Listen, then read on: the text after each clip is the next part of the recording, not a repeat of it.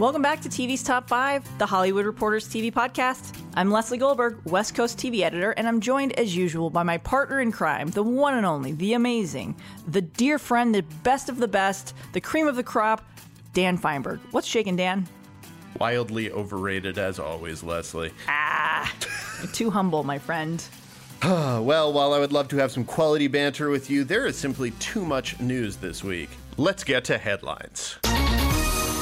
Leading off, the Astros have lost the World Series. And yes, I am giddy about that. I just good on them for making it so that I had a rooting interest in this World Series to root against them. Otherwise, I was really not going to care at all, and thus I was able to be happy by this week's results. Yes, congratulations to the Nationals. If we're going to lose to a team in the first round of the playoffs, at least that team can go ahead and win the World Series. It was a good one. I swore not to watch it, but it wound up being really, really great. So. And a fine moment for French speaking Canada, so that's all that matters. There you go. Well, in other headlines this week, Succession exec producer Adam McKay has set up a Jeffrey Epstein limited series at HBO. It's part of a rich overall deal that he has signed with the cable network. He'll continue to develop new projects for HBO as well as HBO Max. Favorite TV's top five podcast guest David E. Kelley, is returning to streaming and has set an hour long dramedy Big Shot starring John Stamos at Disney Plus. You should definitely go back and listen to our podcast interview with David E. Kelley. It was spectacular. In renewals, Netflix Katee Sackhoff drama Another Life Epix Pennyworth and Shudder's Creepshow have all been renewed for second seasons at their respective outlets. ABC has handed out additional episode orders to rookies Stumptown and Mixed-ish. Mixed-ish. Mixed-ish. Mixed-ish. Mixed-ish. And sophomore drama The Rookie. As a reminder, Breakout Emergence, one of the only shows of the new fall season that I'm still sticking with, is designed as a short order series. And over at the CW, Batwoman and Nancy Drew both scored back nine orders. And speaking of the CW, this little known producer named Greg Berlanti is prepping a second Arrowverse spinoff for the CW next season. This one is called Superman and Lois, and it stars Tyler Hoechlin and Bitsy Tulloch reprising their roles from the Arrowverse. Way to go, CW, putting your strength behind unknown creative voices and unknown properties. Yes. Well, with all that out of the way, let's dive into this week's five topics. Number one. Leading off this week, it's been a busy one surrounding the world of Game of Thrones. This week, HBO sent shockwaves throughout the industry when it passed on its Naomi Watts led Game of Thrones prequel from Jane Goldman. Hours after that news broke, HBO programming president Casey Bloys announced a straight to series 10 episode order for House of the Dragon, a prequel focused on the origins of House Targaryen from showrunners Ryan Condal and Miguel Sapochnik, the latter of whom won an Emmy for helming the Battle of the Bastards episode. Meanwhile, Game of Thrones showrunners David Benioff and Dan Weiss delivered their own stunner when they bailed on a planned trilogy of Star Wars feature films, noting it was too much to juggle alongside their massive $250 million Netflix film and TV deal. Dan, there's a lot to break down here. There are many, many pieces to break down. It was a roller coaster of a week for your basic Game of Thrones fans, especially and Star Wars fans, and Star Wars fans also. Though Star Wars fans, I think, have been accustomed to this, and I guess Game of Thrones fans have been on a multi-year roller coaster as is. Especially given that we also didn't. It's not really news, but the week kind of began, or the weekend began with a I don't want to say unfortunate, but with a quote unquote newsy panel from Austin featuring Benioff and Weiss. In a rare public appearance. And which is why I guess it to my mind got blown fairly wildly out of proportion. I you know, they they definitely were very candid about being I don't know, about having been unprepared for television and unqualified for television when they started on the show. And I think this is absolutely true, but I think they've also been candid about this many, many different times. And it was the kind of thing that was charming for them to talk about when the show was being well regarded and everyone was loving it and it was sort of ha ha ha disingenuous. We weren't prepared for this but now we're the at the helm of the best show on television that everybody loves.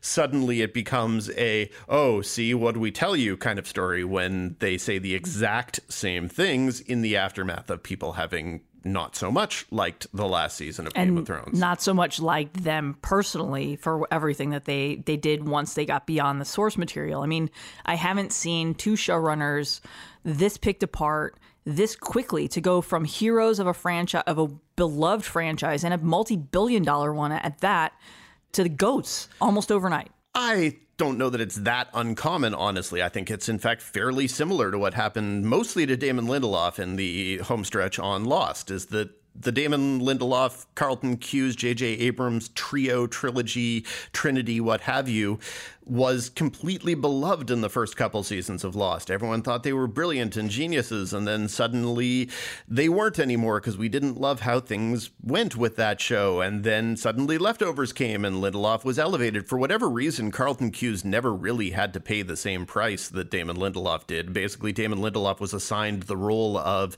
master of mythology, and Carlton Cuse was assigned the role of guy who does voiceover narration and goes and does as many shows as he wants to do, and that's cool, and everyone likes him, and he's friendly. And I don't know that those were necessarily exactly, and still on Twitter, and still on Twitter. And so different roles, and Weiss and Benioff were the guys who made the unmakeable books for all of those years, and now they're back to being the guys who were too amateurish to steer home the series, while all the while you have George R. R. Martin sitting on his Schrodinger's cat of a sixth and seventh book, which, because we don't know what it is, we can assume that it's perfect and he gets everything right and he succeeds at everything that Weiss and Benioff didn't succeed at. And they're stuck being the amateurs who ruined his vision. When the books actually come out, I'm at least somewhat confident that we'll discover that Martin also has difficulties landing hitting the landing of a difficult to land franchise. But for now, it's quiet. And while he's the co creator of the upcoming prequel series, House he, of the Dragon, yeah. House of the Dragon, yes. Uh, he made clear in a blog post earlier in the week that his first priority is going to be finishing at least the next book. Which so. we've heard him say for how many years now? I don't know. I mean, look, the, you know, the interesting thing to me is the Naomi Watts pilot was written and directed by two different women and obviously starred a woman. House of the Dragon is written and directed by men. It just, to me, it continues the, the franchise's problem with women. And, you know, we go back to the Emmys, and this is obviously not the fault of HBO or any of the creators, but no woman has ever won an Emmy for that show. And, you know, to me, this is a, a big problem it's both a genuine problem and an optics problem. So the genuine problem is a genuine problem. The number of women who directed episodes of Game of Thrones being one and not in the homestretch at all, and the number of women who wrote a single word associated with the franchise being virtually none. I think it was like two in, out of 73 episodes. Yeah, just that so that that's not optics. That is genuinely bad. Yeah, that, and, and we should note, you know, as in George's blog post this week, he he mentioned that the, there is no writers room assembled for this yet. So they have an opportunity to at least fill that room with women and to make it inclusive and to make both of those things a big priority for this franchise. But again, having Jane Goldman write the script for the prequel pilot that didn't go forward and S.J. Clarkson directed, those again were not optics. Now, on the other hand, what is optics is having these two pieces of news come out on the same day. That is completely optics to say we're not taking the prequel that has all of the women associated with it, but we're totally taking the one with a direct to series order, no even need to make a pilot, and then coming on the heels of the Benioff and Weiss panel where they talked about being handed the keys to the kingdom without having any qualifications. And then bailing on Star Wars literally what, 24 hours after that panel? Or maybe two days after. I don't know. I can't remember the timing of it all. But it's been a roller coaster week to be sure. Um, Benioff and Weiss, from everything that I've reported, alongside my film counterpart, the amazing Boris Kit, who you should definitely follow on social if you're a fan of all things fanboy stuff. Boris and I basically reported out a story on what happened with Benioff and Weiss and Star Wars. And in terms of the TV components of that, Benioff and Weiss had always planned to do both Star Wars and Netflix projects concurrently. That to me is a major, major problem when you're looking at guys who admittedly say, we were overwhelmed by this show. We were unprepared to do this show. And now they're taking on what was supposed to be a trilogy of easily the world's biggest franchise, Star Wars. They're going to juggle that as well as multiple film and TV projects for Netflix all at the same time. It's like basic elementary school math. These things just do not add up. And that's, I think, what cracked. Obviously, Disney and Netflix have their own feud that's been going on. Disney networks no longer air Netflix ads. They're, you know, obviously, we've talked at length about the Marvel stuff that imploded between those two companies. All the Disney fare is on its way off of Netflix when those respective deals run out. There's no more Marvel streaming on Netflix at this point because it's all going to Disney Plus. I mean, look, this is a big problem, you know, and the fact that this deal was done when they signed with Netflix in August, they were attached to write a treatment. The goal was at, at the time I was told to write at least one Star Wars movie. Their original deal from last year was for a trilogy. This was a mess. So everything that we've that Boris and I uncovered is this exit was at least happening since the late summer. And I'm told through sources that Netflix found out that they bailed on Star Wars mere days before the news went public. So make of that what you will, but there's a lot on their plate and it's all at Netflix now. And well, how much they'll be able to juggle all at once is still to be determined. But the bigger issue for me, and we've talked about this at length, $250 million to give two guys who have effectively only done 73 episodes of granted award winning television is a crazy amount of money. Those nine figure deals are always reserved for the prolific producers. Ryan Murphy is a great example. They paid him $300 million for the same five year deal, and he's already working on, I think, 10 projects, some 18 months or 20 months after he signed the deal. I'm, I'm just repeating myself at this point. but it, it, it's still a head scratcher, and it has been since August. No, the, the idea of expecting people to juggle things when there's no precedent for them having juggled anything. They only juggled one ball for all these years. The one time they attempted to do something else or to say they were doing something else, it was, of course, HBO's Confederate, which was once again a disaster of optics more than anything else because HBO put it forward as the Benioff and Weiss show as opposed to putting it forward as the show that Benioff and Weiss are steering for Malcolm Spellman and uh, Nichelle Tramble Spellman, which they did not do this is something where maybe the show might have been something. I I understand why we feel like probably what it was going to be we didn't necessarily want to see, but we'll never know. And people will always talk about the disaster of that show as if anything had ever been written. You know, nothing was, a, was written. Exactly, it was a pitch. It was nothing else. There there might have been a page or two of outlining, and instead Instead, it became this horrible debacle largely because HBO dropped the ball in how they announced it. So. And they admitted to announcing that poorly. And, and, you know, for me, the biggest question that I have as we look ahead to what Benioff and Weiss are going to do for Netflix is how much of the stuff is, are they going to write versus how much will they shepherd as exec producers, as non-writing exec producers. So yeah, there's there's a lot of stuff to stay tuned for, but what a mess of this franchise. And you know, as I as I posed on Twitter, my big question, Dan, and we'll let's move on to the next topic after this, but how much do you think all of this, the pilot pass, Benioff and Weiss, and Star Wars, how much do you think that this has damaged the brand that is Game of Thrones? And it's an Emmy winning brand. An Emmy winning brand, just the drama series Emmy last month or two months ago, however long it is. It just happened. It just won a drama series Emmy. Anyway, Another though, drama series. Yeah, multiple, speaking, yeah. speaking of brands and brands that could be damaged or what's next for brands, let's talk a little bit about HBO or rather HBO Max.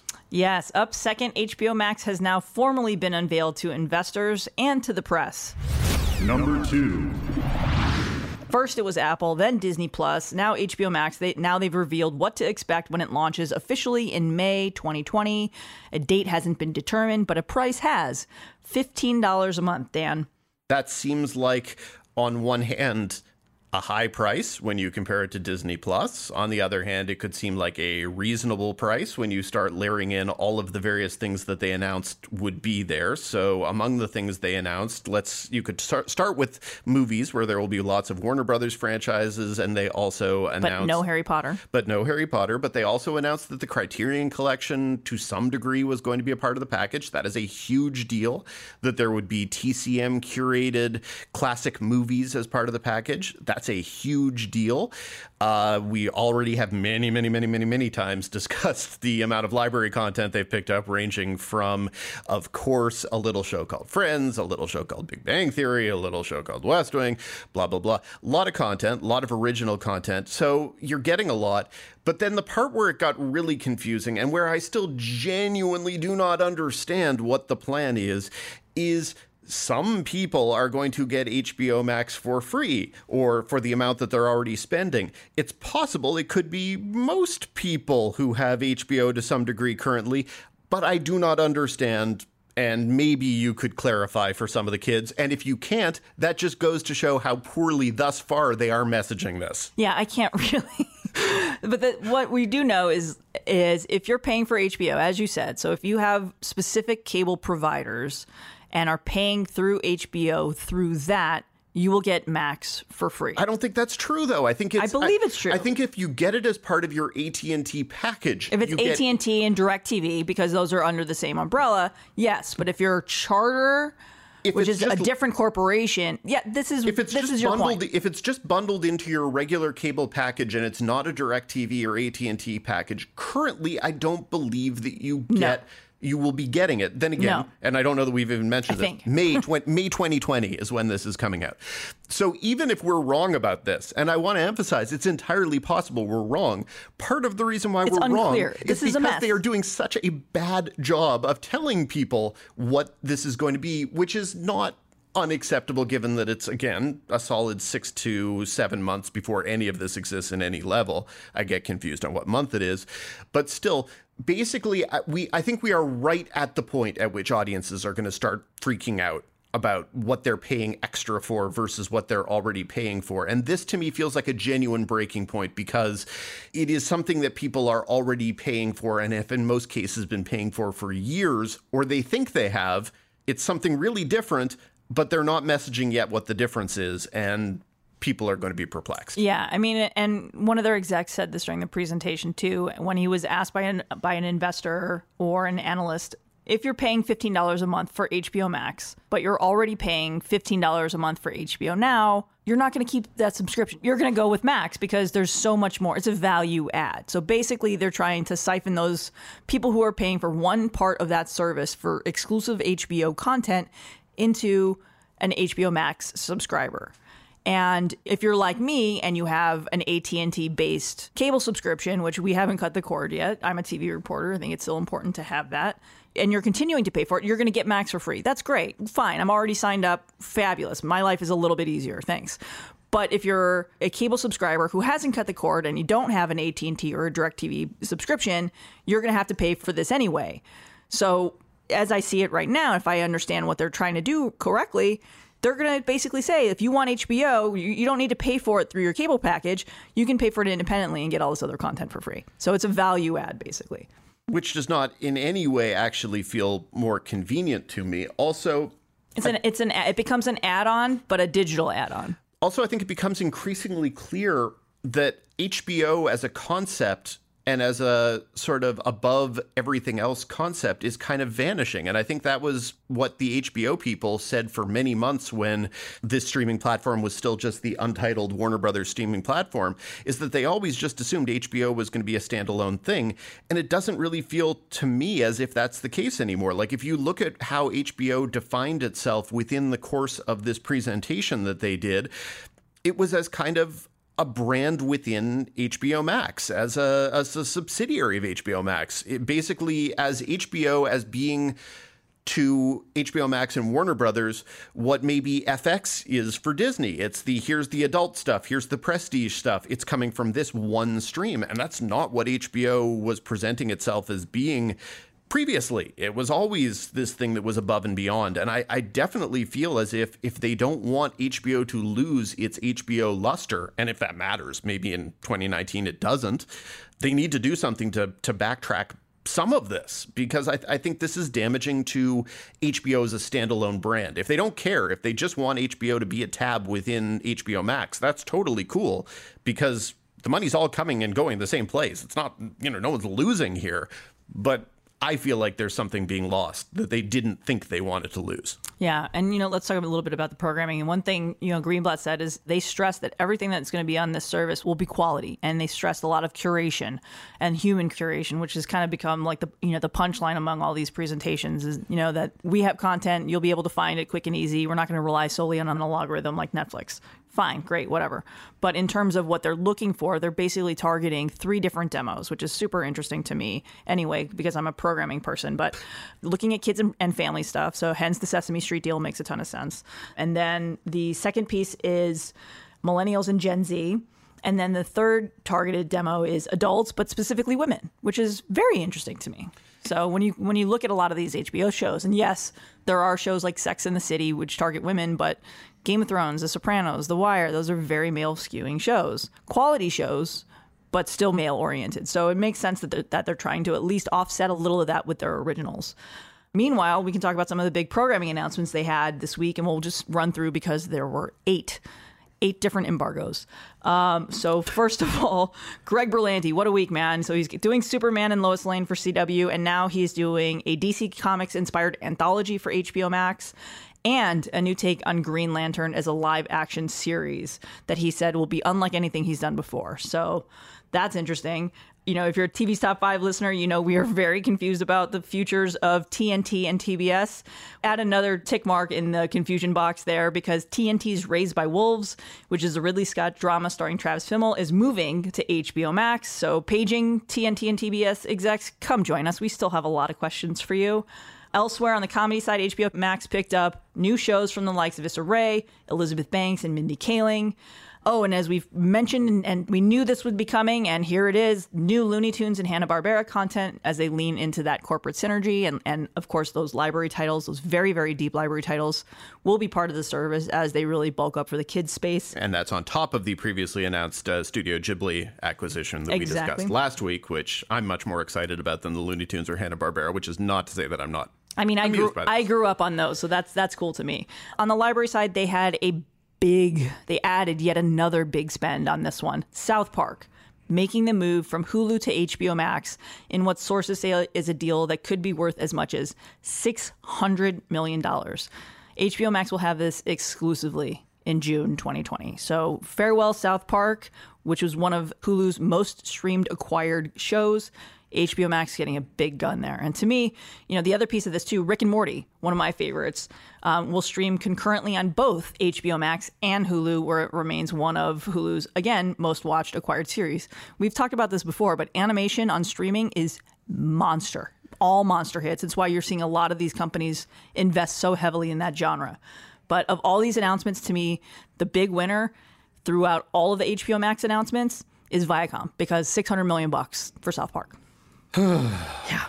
Busy I'm, week. I'm exhausted, Lesley. Yeah. Well, let's move on, Dan. I sense a little sadness in your voice, and this might be why. Up third, it's a sad day. AMC has canceled Lodge 49 after two seasons. Number three.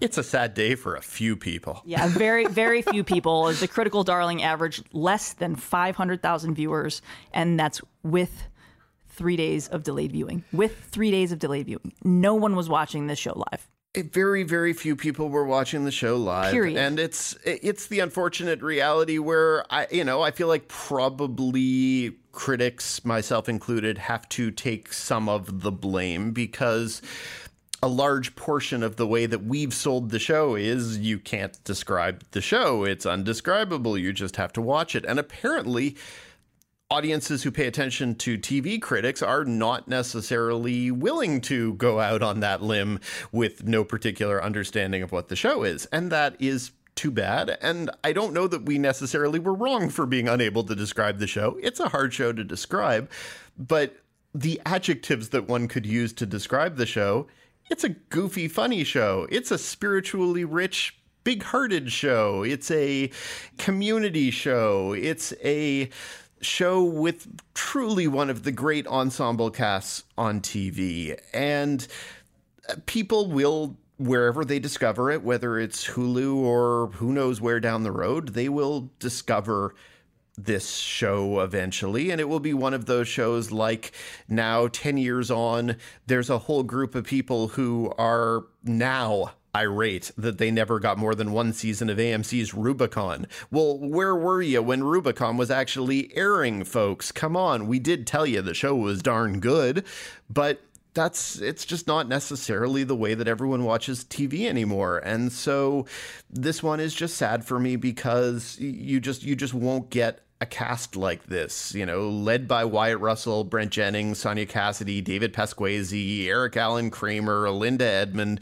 Executive producer Paul Giamatti had a phenomenal role this season. I would love to see him get nominated for an Emmy for his role this season. Just such an endearing show and really still such a difficult show to describe.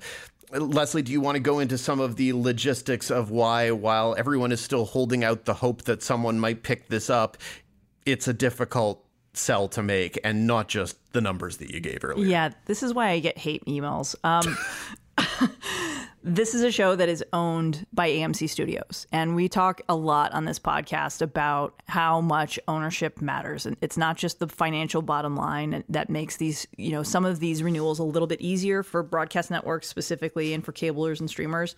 But for this one, you know, AMC owns the show. They have very, I think they've maybe done one other show that they have sold to an outside supplier and I think it was a CBS show from a long time ago. I can't even remember if it made it on the air or not. But the odds of it finding a new home, despite the creators who are remain steadfast and they're tweeting a lot about trying to find a new home for it, but the odds of that happening are very slim just because of the ownership factor. AMC Studios is not theoretically set up to be an outside supplier, like an independent studio like Warner Brothers or Sony. You know, look, Sony is the outlet that sold El Camino to Netflix before it aired on AMC. They own Breaking Bad. They own that franchise. They have every right to do that. So, an AMC, of course, because they own the show, they can sell it elsewhere. This would be a great new revenue stream for them in an era where linear viewership, as we've talked endlessly about, continues to decline as everyone's watching on streaming or VOD or just any other platform or catching it on Netflix or whatever streaming service that it, that has it in its second window. So, you know, the other piece of it too is AMC wouldn't cancel the show if it thought that it could put it on one of the other platforms. BBC America, Sundance Now, which is their streaming service. You know, it's an expensive show to make. Paul Giamatti is expensive. Wyatt Russell is an expensive actor. That's what happens when you bring in talented people and you buy shows from well-known producers and you want big name actors to star in them. It becomes an expensive proposition. So they own it. It's expensive to make. Wasn't going to work on one of their lesser watched platforms and they're not really equipped to sell to outside suppliers. Yeah, I think you could make the argument that the reason why it got a second season was because it was owned absolutely by AMC. and because it was embraced by critics. So it got those things, but you know, people are saying, "Oh, Hulu should pick it up." Well, you know, the the honest answer is AMC knows how many people watched the show on Hulu in its first season, and they know what kind of bump they did or really and truly didn't get in the second season and, as a result of that. And AMC, you know, there's nothing that says if Hulu wants it, hypothetically, I have no information on this, by the way. This is just an example if Hulu wants it, AMC could completely wash their hands of the whole thing and say, you know what, you guys make this as a Hulu original. That's what happened with Designated Survivor. I use that show as a punching bag a lot because it had so many different showrunners, but it did have two studios. AMC Studios produced it with with Entertainment One, and when it went to Netflix after ABC canceled it, ABC Studios completely backed off and it became a Netflix original with E1 as a co-producer. So maybe that happens here too. I don't know. Anyway, Lodge 49, you were a good show. People would like you I wish you were easier to describe. Yeah, we're pouring one out. Well, for our next topic, it's time for another showrunner spotlight segment. Number four. Joining us this week is Kerry Ehrin, the executive producer and showrunner of Apple's most important series, the Jennifer Aniston and Reese Witherspoon star The Morning Show. Kerry started her career working with Jason Katims on Friday Night Lights and Parenthood before moving to team with Carlton Cuse for A&E's psycho prequel, Bates Motel. As part of her deal for the morning show, Kerry signed Apple's first ever overall deal. Welcome, Kerry. My pleasure. Thank you for having me. Welcome. Well, getting started, we're here. It, launch day for Apple TV Plus has finally arrived. It's years in the making. What's the mood among everyone within Apple and Team Morning Show on launch day? I mean, oh, everyone's excited. It's it it it has been years in the making, and I have only been here for a year and a half of it and and it feels like years. So, so it is it is a big it's a big deal and a big event, and uh, we worked really hard to get here, and we're ready. Well, what has the information stream been like between you and Apple? There was the long stretch, for example, after the announcement back in the spring, where people were like, "When's it going to premiere? How mm-hmm. much is it mm-hmm. going to be?" How many of the answers to those questions did you know, or have you just been in the dark along with um, everyone else? You know, I I, ha- I think it's been being figured out as we go a bit. So it I don't I don't know if I knew before other people. I'm sure I didn't know at the same time that Tim Apple knew, but but, I, but I knew eventually, um, and ahead of I suppose the public. You know, it's a streaming service, and it's gonna start. I mean, obviously, this is such a huge play. I mean, Apple is what a one trillion dollar company. It is huge. And it's huge. This is their calling card. Yeah. What kind of pressure did you feel once you signed on? And we can get we'll get into that shortly, but once you did sign on, Yeah. what how much pressure did you feel for to really get this right, considering what this represented for a company the size of Apple? I mean, there's a, there's a couple different layers to that answer. One is I felt pressure before I accepted it. It was honestly, it was one of those things that's such that's so much pressure coming at you. You're like, do I want to do this? Because you know what you're getting into. Then once you agree to do it, and and it becomes your responsibility, then you have to kind of shut out the pressure. You have to you can't you can't go into work every day going, I have to get this right. You have to just go in and and follow your instincts and think about what the feeling is of the show you're trying to create and just push toward that target. Because honestly, if you let in, oh, I have to do this for, I have to get this right for Apple, the a trillion dollar company, or they won't launch or something. You know, I mean, that's you can't. That's too much every day. It's hard. It's hard enough to just make up a story. You know, I mean, that's like a whole extra layer of uh, insane stress. But I mean, on some level, we all felt it, and we all felt it for 15 months.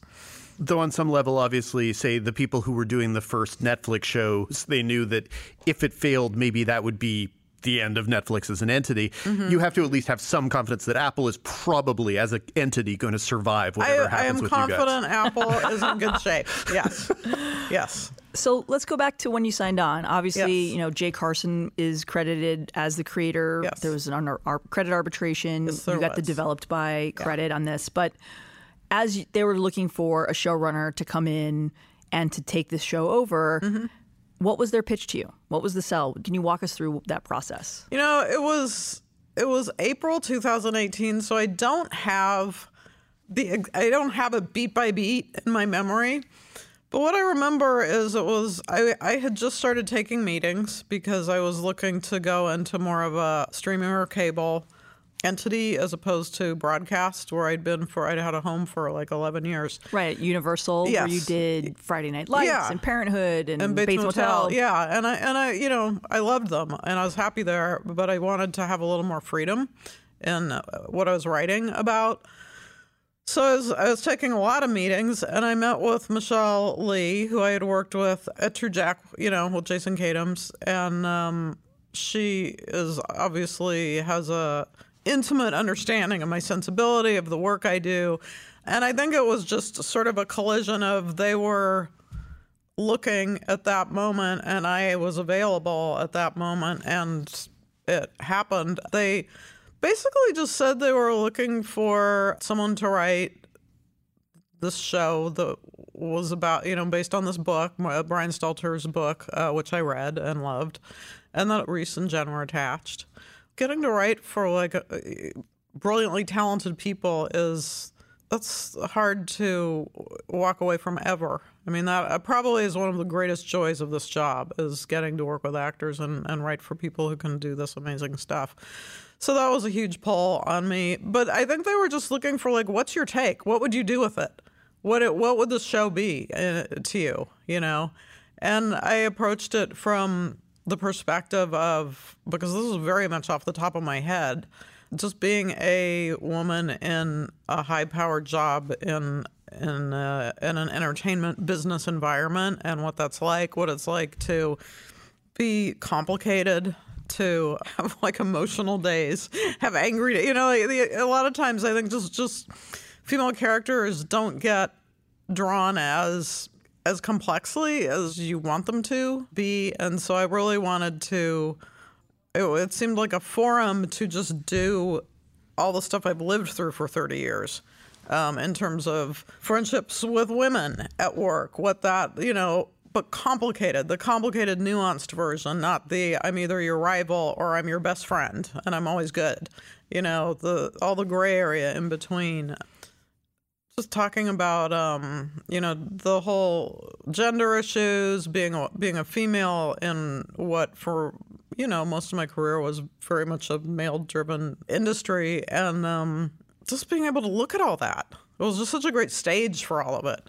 Well, when they brought you in, Mm-hmm. did they tell you what the development process had been to that point on it? And All they said is they had they were looking for someone. They didn't really take me through any detailed history of the project. I basically knew there was a script that existed that wasn't what they were the direction really or the feeling they wanted the show to be and um, that was really it. but for purposes of saving time, for example, they didn't say we've gone down this road, we hit this road bump, go a different way. No.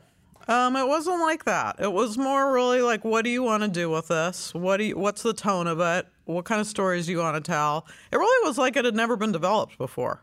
And yet you had these two actresses who were also producers, who are mm-hmm. also about as big names as exist in this medium. Yeah. What sense did you have of what they wanted to do and how important basically their fiat was going to be in terms of what actually got made? Well, I had meetings with both of them after my initial Apple meeting. And what I got from, I met with them separately, and what I got from both of those meetings is they wanted to do something that felt real and really about real women in a real situation, dealing with the problems that, that we all face. Um, and also to have a, it was definitely my instinct to want to have like a messiness to it and a character driven storytelling definitely have high stakes, but really the story would come from character. And they seemed, I mean, we all seemed on the same page of what we wanted it to feel like tonally. From everything that we've been told, and look, we've been covering Apple since they announced Zach and Jamie, even before their big announcement that they were pushing hard into the, into scripted originals. But everything that I understand, Jay's first draft really didn't touch on Me Too. And that was one of the that has been one of the big calling cards of this show. Obviously, mm-hmm. Steve Carell is playing a Yeah. character who has striking resemblances to what's happened with Matt Lauer. Mm-hmm. But when did you when did that become so central to what became the morning well, show? it's interesting because I don't. I when I was younger, I watched morning news shows. You know, with my mom when I was growing up in the house, or when I was in high school, when I was a young adult. Once I was working a lot and I had little kids, I really didn't. I really wasn't as tuned into that. So in my head, morning show like when someone says morning show right before i took this job and did a bunch of re- research and read brian's book i just thought charlie rose matt lauer. Sadly. Sadly. I mean i know and i didn't mean to laugh but it's but it was like really that was to me that was what it was about right now. So someone was saying do a show about morning news. I'm like well don't we have to talk about that? Because that seemed the most huge element of it when I walked in the door. And it's it's a massive subject. Massive. And looking at it from a perspective, you know, over an industry, this this news industry, this fictional news industry, this entertainment industry, and seeing all the fallout and all the politics and all the personal pain and just all those different colors of it uh, was was seemed like a worthwhile venture. Well, I know that you've done interviews already where you talked about how the Steve Carell character is not Matt Lauer. Yeah. But of course, absolutely everybody watching this is going to think that the Steve Carell character is Matt Lauer. What does that do for you in terms of what you want to either steer into or avoid? That it that it's such an unavoidable comparison. You know, I don't know. I feel, I guess uh, perhaps I'm naive. I don't. It's not Matt Lauer, so it isn't in any way wasn't designed to be about him or he. You know, it's not like I didn't study him. It, it was about a guy who works in morning news who gets fired for sexual misconduct. That did happen to Matt Lauer. It also happened to Charlie Rose. It also happened to someone on Fox. It isn't exclusively Matt Lauer. So I, I guess it's it's a little confusing to me why it always why why that is the big question in interviews. Although I do, I also understand it. I mean, I get it. But you have things like the button under his desk that closes the door. Well, that's a I- that's a very very big signpost. Um I guess. I mean, I've I've worked with a lot of executives that had buttons that close their doors. It was a normal thing. It was. It doesn't lock the door. It just closes the door. But as you guys set out to tell this larger story, what kind of mm-hmm. feedback did Reese and Jen have specifically about the kind of story that they wanted to tell within this larger conversation? I mean, I, I think that they were always really on board with the tone of the story I was telling. And I can't think of an incident where they said, I think it's to this or it's to that, or you should do this or you should do that. I think the conversations we had were more about like the fictional world and the pieces of that, what the characters were going to be like, adjusting characters to be more what they were wanting to play right now. It was it was more of that kind of a collaboration as opposed to um, really talking through like that the the Me Too aspect of it a lot. I think that I had a take on it pretty early on that was working, and uh, everyone on the project felt really good about it. Well, it feels notable that to some degree you guys use the All About Eve archetype almost as a fake out, that it sets up as this, oh, it's going to be these women in power bickering, and then you steer away from that. Was that something that you clearly wanted not to be doing? I didn't want it to be about a person, a woman who deceives another woman to get ahead. I, I had no interest in telling that story. There was a, a lovely story about you and your career in the LA Times recently. Very and nice, yes. one of the images kind of stuck out to me where it's a stack of scripts on your desk of all of the different drafts of what became the pilot for Morning Show. Yeah. You know what's sad about that? That wasn't even the whole stack. That's like a it's like a foot tall. Yes, it's taller than a foot, and with and there's another half a stack next to it that didn't get in the picture. It's it was like 30 drafts That seems excessive. to do quickly. Yeah. Well, I mean, the thing is on this show, and this is unique to the show. I've never experienced this before. There's a lot of partners. yeah. So, So yeah, you- yes, Media Res is a brand new studio launching with Exactly. this. And Michael's, you know, is very hands-on. Michael Ellenberg, and he is a good, former, crea- you know, former HBO drama head. Yeah. Yes, and great creative mind, great person to bounce story off of. Very, you know, he's interactive, and so I was, in a, you know, obviously this was his baby from the beginning. So I had notes from him. From uh, Jen has two producers. Reese has a producer. They're all great people. It's just a lot of people. Mimi Leder. Um, Plus Apple. Plus. Apple, plus Danny Gorin, who is also wonderful and is at Media Res, but it was a lot of people. So the tonnage of of drafts is a little bit deceiving because it isn't like every one of those was like a major page one. It was a lot of it was a lot of tinkering and finding and little, you know, but it wasn't like each one was like now start over. you know, uh, I would have died. That was a lot of drafts. Yeah. Yeah, I mean, that, it was it was it was it was like collaborative uh, adjustment. with so many different pe- you know different hands in the cookie jar Yeah. here what were some of the, the notes i'm curious as apple's first show what were some of their notes we've heard so much about that all the programming they want is aspirational in tone but i'm curious what were their notes and how, what makes a show about the me too movement aspirational They're, they, I mean, this again goes back to Michelle Lee understanding my sensibility, and I have definitely a dark comedy to me. I have a dark, uh, you know, emotionality to me, but I also have a lot of there. I have a what I would say is a a sort of hopeful heart. I think I don't think I write anything that is just bleak. And it was one of the things actually when they first suggested Bates Motel to me. I was like, I'm kind of interested in this, but I can't do it if what you want is bleak, bleak, bleak.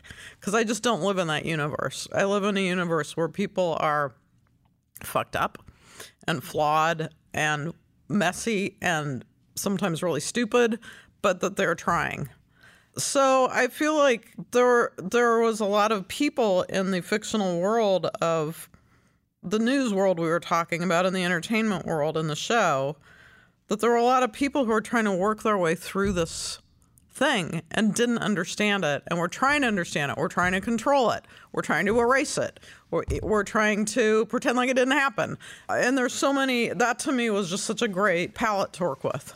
But i think to me what is what is always aspirational is that someone somewhere is looking for something to make sense to be meaningful to fix it that it isn't just people being shitty to each other i guess and and Apple, I mean, they loved the first draft. They they were really excited and happy. What were some of the things that they kind of came back to you and said? More more iPhone, you know, screen grabs, please. They never said any of that. It's it, I, I mean, know there's a few in the pilot. I know, but how do you tell a story about producers without tell without without an iPhone? It's like it's I don't know how to tell a story anymore about a contemporary human without a phone. I mean, it really is. It's like it's like a uh, it is like an emotional extension of oneself at this point. So that that actually none of that came from them. That was all me. They were pretty cool. They didn't ever say like product placement or this is too dark or I think once maybe they they pushed back on a script only because I had like 57 fucks in it and they they asked if I could maybe make it like 45 and, and um you know I mean which is not the world's most unreasonable request fair, fair. Yeah. Following that up, you know, look, Steve Carell's character obviously fired for sexual harassment or Yeah. sexual misconduct. Yeah. And the choice to follow that character throughout a season. We've heard obviously he's got a one year deal, but can you talk a little bit about the choice to follow that char- to follow that character's path Yeah. and to even make that character sympathetic and someone that you're almost rooting for because it is, I mean, at the end of the day, it's Steve Carell and who doesn't love Steve Carell? Yeah, I mean, I'm fascinated by the concept of a person who had so much power and was so protected within the bubble of that power for so many years that they literally, and I see this all the time in different ways. You know, it's like it's Hollywood protects what makes it money, you know? So he was very protected, this character, to the point where he doesn't even consciously understand that he can do something wrong. he thinks that he's so he's so beloved, he's so right, he's so successful. He's so used to being petted and told he's right and that he's, you know, it's yes, yes, yes all the time. So, and he wakes up one day and that bubble breaks. And what does that look like? That is fascinating to me. And I, I was interested in exploring it. You also have Billy Crudup as the sort of representative Uber network boss. And over mm-hmm. the years, you've obviously interacted with dozens of Billy Crudups. Mm-hmm. As you were constructing this guy, how did you approach whether he was going to be a nightmare or a dream executive or a combination of both, obviously? You know, it's interesting because I think that when you create a character, you start you start in one place, which is what you need them to be in that story of that script, and then they grow out from there. And you don't know. Like I didn't know when I wrote the first one where I was going to go with him. I didn't know if he was going to become the most horrible person in the world or a human being that is kind of buried inside his own ego. I didn't know. So, I mean, that's one of the joys really of writing is you get to find that stuff out as you go. I did know that I wanted him to be kind of outrageously precocious, very confident, and and really like always I think Billy described it as always he's always playing he's always in a chess game with everyone. The you know the other people aren't always aware of that. And Billy's just so funny in this part and so brilliant. But in your mind, can you look at that character and can you actually see details that you maybe took from people you've Oh, worked 100%. with over the years? Okay. Yes. yeah. The So good details are or the bad they? So details? honestly, Tell us everything. Name every- names. Every- everything I write is from real life. I do not have a huge imagination. I, I just pull from my life. and I and I restructure it and reform it into stories. so we'll just sit here and guess and we'll start throwing out names of executives you've worked with and you can Awesome. nod. That's a fun game. And, you know, in the larger sense, you know, try obviously trying to avoid spoilers. This is Yeah. the first three episodes are out, and then it shifts to a weekly rollout. Yeah. So people will get to the finale in a few Yeah. weeks. But what's the larger takeaway that you hope viewers have after the end of season one. And obviously, the show was picked up with a two season, 20 episode order. So mm-hmm. you're already working on Yeah. season two. My main reason that I write is I want to connect with other people. And I want to try to help people understand each other. I want people to learn something. I want people to take the higher road. I want people. It's usually all coming from that kind of a place. I want people to feel something. I can't really tell you the takeaway without spoiling it in any real sense. So I can't really answer that the way I think you want me to answer it. But if the Me Too movement is, is central to season one, would you say it's also central to season two? Or does it become more about, you know, th- this story of two women who were. I think um, it it's about the earthquake that is Me Too, and it's about the seismic shift in the industry and in society and in personal relationships. So it definitely it permeates all of all of it. it. It's the basis of it. It's the beginning of it, and it all plays out from that point. Now I want to go back a little bit to the the Apple of it all because you've worked on broadcast, obviously you've worked on cable. When you're in something that's maybe a little bit less set in its ways, did you feel like you were to some degree able to be making the template and the rule as you were going along, or did it not really matter? They were still making the rules, and you just had to adapt to something No. about a rule book. No, no, not at all. Do you mean like in terms of story construction? I mean, in terms of what it was that they were doing as a TV producing entity. I mean, a lot of people are going to be, what is Apple TV Plus? They're going to click on Uh-huh. Morning Show, and that's suddenly going to be what Apple TV Plus is to them. You mean as a type of brand? As an entity. uh, tone, yeah. Yeah.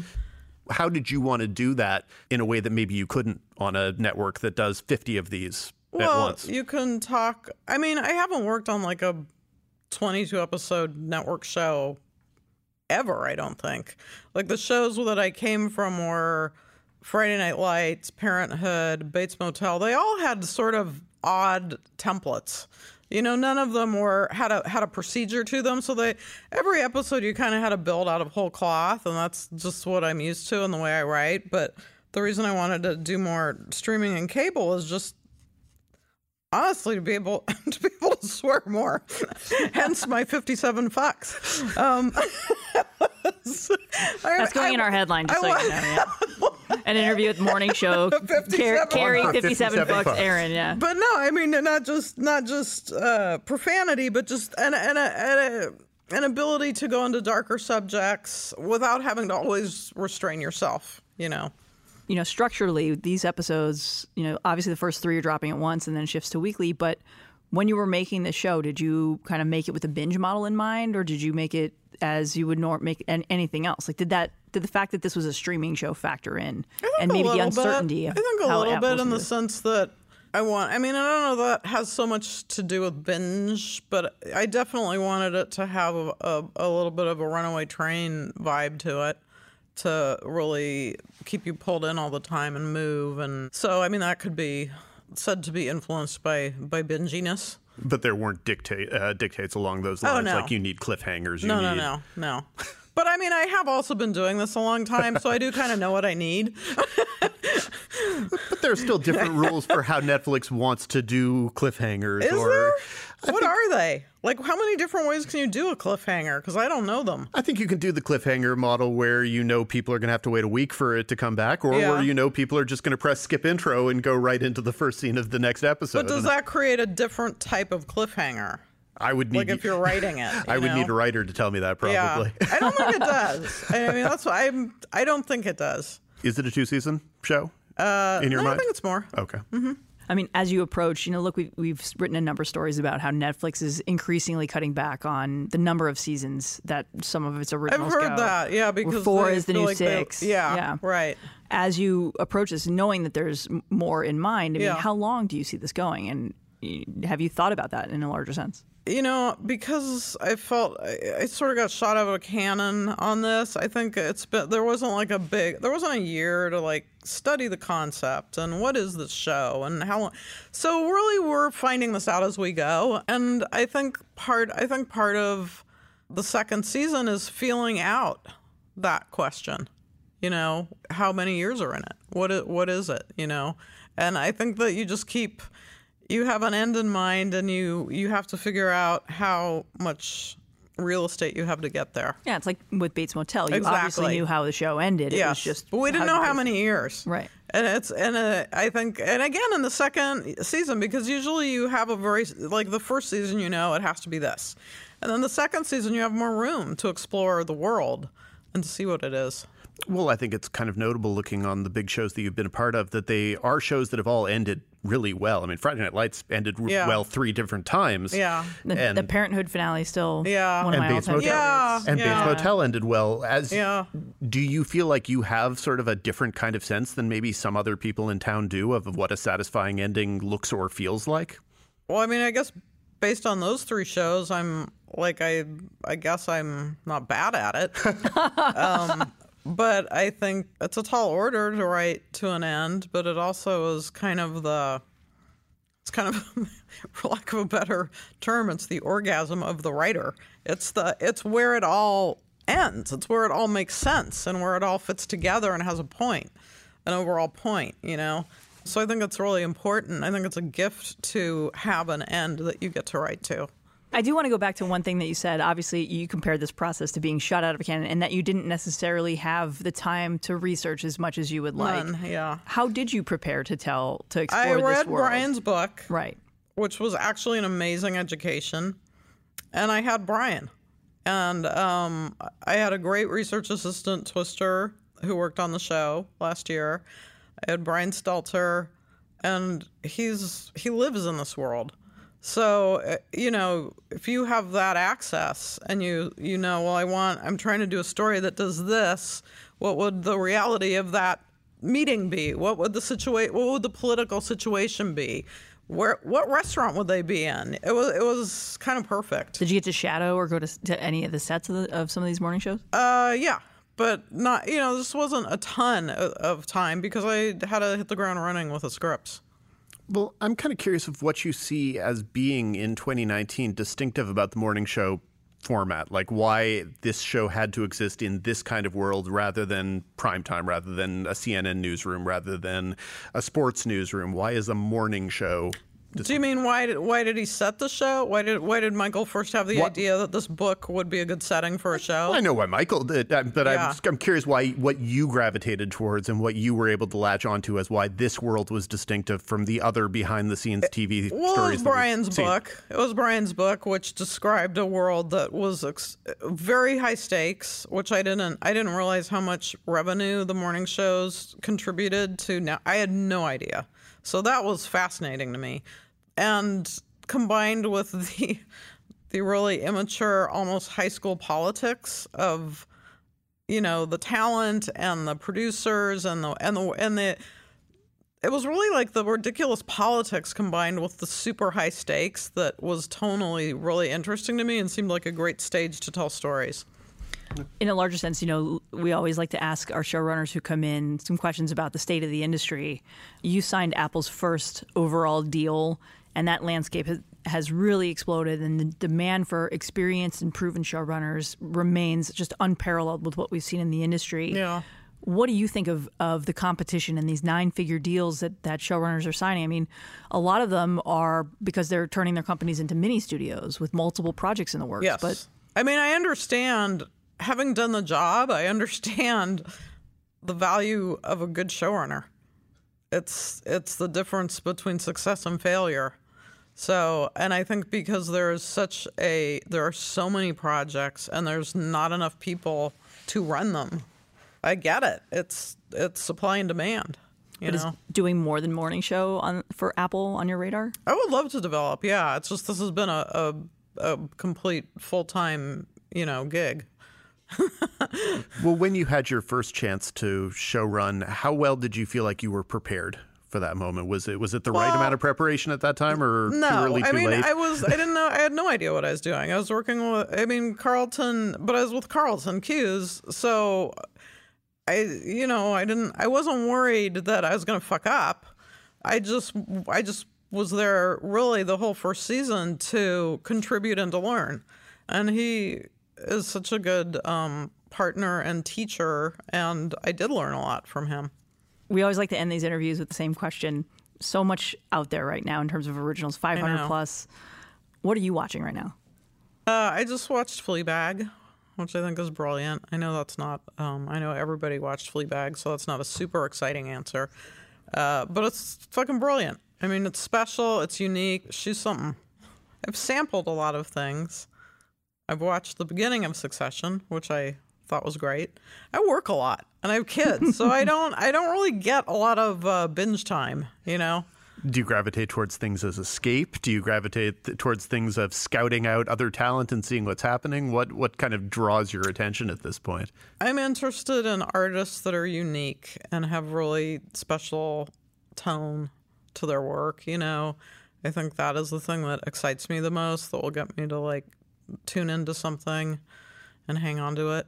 Well, our guest this week has been Kerry Ehrin, the showrunner from Apple's The Morning Show. Carrie, thank you so much for joining us. Thanks for having me. Good to see you guys. Number 5. As usual, we wrap things up with the Critics Corner. This week's new arrivals include Amazon's Jack Ryan, season two of The End of the Effing World at Netflix, HBO's His Dark Materials, ABC's Little Mermaid Live, and the arrival, of course, of Apple TV Plus, which launches with four scripted series See, Dickinson, For All Mankind, and The Morning Show. Dan, what you got? Busy week. Well, let's uh, dispatch with a lot of the stuff off the top. Uh, End of the effing world has an embargo of next week, so I can't talk about it. But the first season, if you haven't watched it, was a true pleasure on Netflix, and it's really worth checking out. Uh, Jack Ryan, I have not checked in on, and Little Mermaid Live is going to be live, so I can't review it. Uh, His Dark Materials, my review should be up on the Hollywood Reporter now. It is much, much better than the Golden Compass movie that was attempted to be made from the Philip Pullman literary series. I think it still is missing a lot of the depth that fans of the books appreciate, but it has a very good cast led by Dafne Keen, who goes and shows that Wolverine was not a fluke. She is a very talented young actor. Other stars include Lin Manuel Miranda and Ruth Wilson and James McAvoy, etc. It's definitely interesting and occasionally worth watching. Probably it could be better. Maybe it will improve, but the big thing this week the Apple Plus shows. Let's start with Jason Momoa's See. Jason Momoa's See, which comes from Steven Knight, is the story of a post apocalyptic society in which all of humanity either died or lost their eyesight. But wouldn't you know it, there's a prophet out there who maybe can see. What does it mean for humanity? Uh, it is a show that sometimes has a lot of very interesting concepts within that high concept premise. Uh, sometimes they work very well, other times they're head scratchingly inconsistent. It is a beautiful looking show. Uh, much has been made of the price tag of all of these shows. I would say that I was more frustrated by the things that didn't make sense and by the lack of actual interesting characterizations and performances. Jason Momoa is a great physical actor. I don't know necessarily that he's able to carry some of the nuance that he's asked to here. I have no idea what Alfre Woodard is even doing in the show. She is so wildly overqualified for the nothing role that she has here, but you know, folks got bills to pay. There were things that kept me interested in each episode, but I would say bottom line, my interest was flagging by the end of the three that I've seen, and I may not continue with this one. It's it the episodes are too long and too bloated and too ill focused for me to really feel all that confident, but some people will find the cool things and latch on to the cool things. And I'm not saying those people are wrong. They're just not necessarily me. Uh, what about Dickinson? This is the Emily Dickinson half hour comedy starring Hailee Steinfeld. Dickinson is appealing and it has an interesting conceit because it kind of takes the idea that Emily Dickinson was a modern woman in a 19th century world. And so they make that very, very literal by having her basically speak in modern slang and With modern music. with modern music and with random cameos like Wiz Khalifa as Death and John Mulaney as Henry David Thoreau, apparently, though I have yet to see that. I think that Hailee Steinfeld is extremely appealing here. I think that a lot of the cast is likable and good. Uh, Toby Huss, I always love Toby Huss in things. Um, I think Ella Hunt, who plays kind of to some degree Emily Dickinson's love interest, I think she's promising but then there are a lot of things where the tone just doesn't come together. I don't think it's consistently applied who is modern and who is not within this world. Uh, you basically have Jane Krakowski playing a Jenna Maroney performance, only it's not within the world of 30 Rock. So you keep going, boy, are you doing this seriously? I don't get it there are a lot of this is another one a lot of great ideas here and i did chuckle occasionally and i thought hailee steinfeld was watchable consistently and throughout. This is i would say the most instantly likable and embraceable of the four apple shows. I don't know it's necessarily the best and it is not in any way consistent but none of them are and so you just have to make peace with that also at a half hour piece i really appreciate that yeah. Um, up third, Ron Moore's space drama for all mankind. Speaking of a show that badly was in need of just a little trimming, a little focusing, a little belt tightening, whatever it was. It's a reimagined alt history of the space program and what would have happened if the Russians got to the moon first of the episodes I've seen, each one could have been trimmed, refocused by five to 10 minutes to move faster, to move better, to hit its points harder. And I think it could have God forbid, actually become a great show. As it stands, it's a so-so show. It's a it's a watchable show. If this is a world that you're interested in, and if you like this kind of alt history, you'll probably be interested in it. But so many of the more straightforward histories that this period has been covered in, whether it's the right stuff or from Earth to the Moon, have done it significantly better. And so it's it's hard to find the one great idea here to latch onto and to hold onto through the parts that are bumpy. This could become a really good show. It's not there through the episodes I've seen. Will Battlestar Galactica fans like this? I don't think it's necessarily going to hook them if you like the sci fi trappings of it.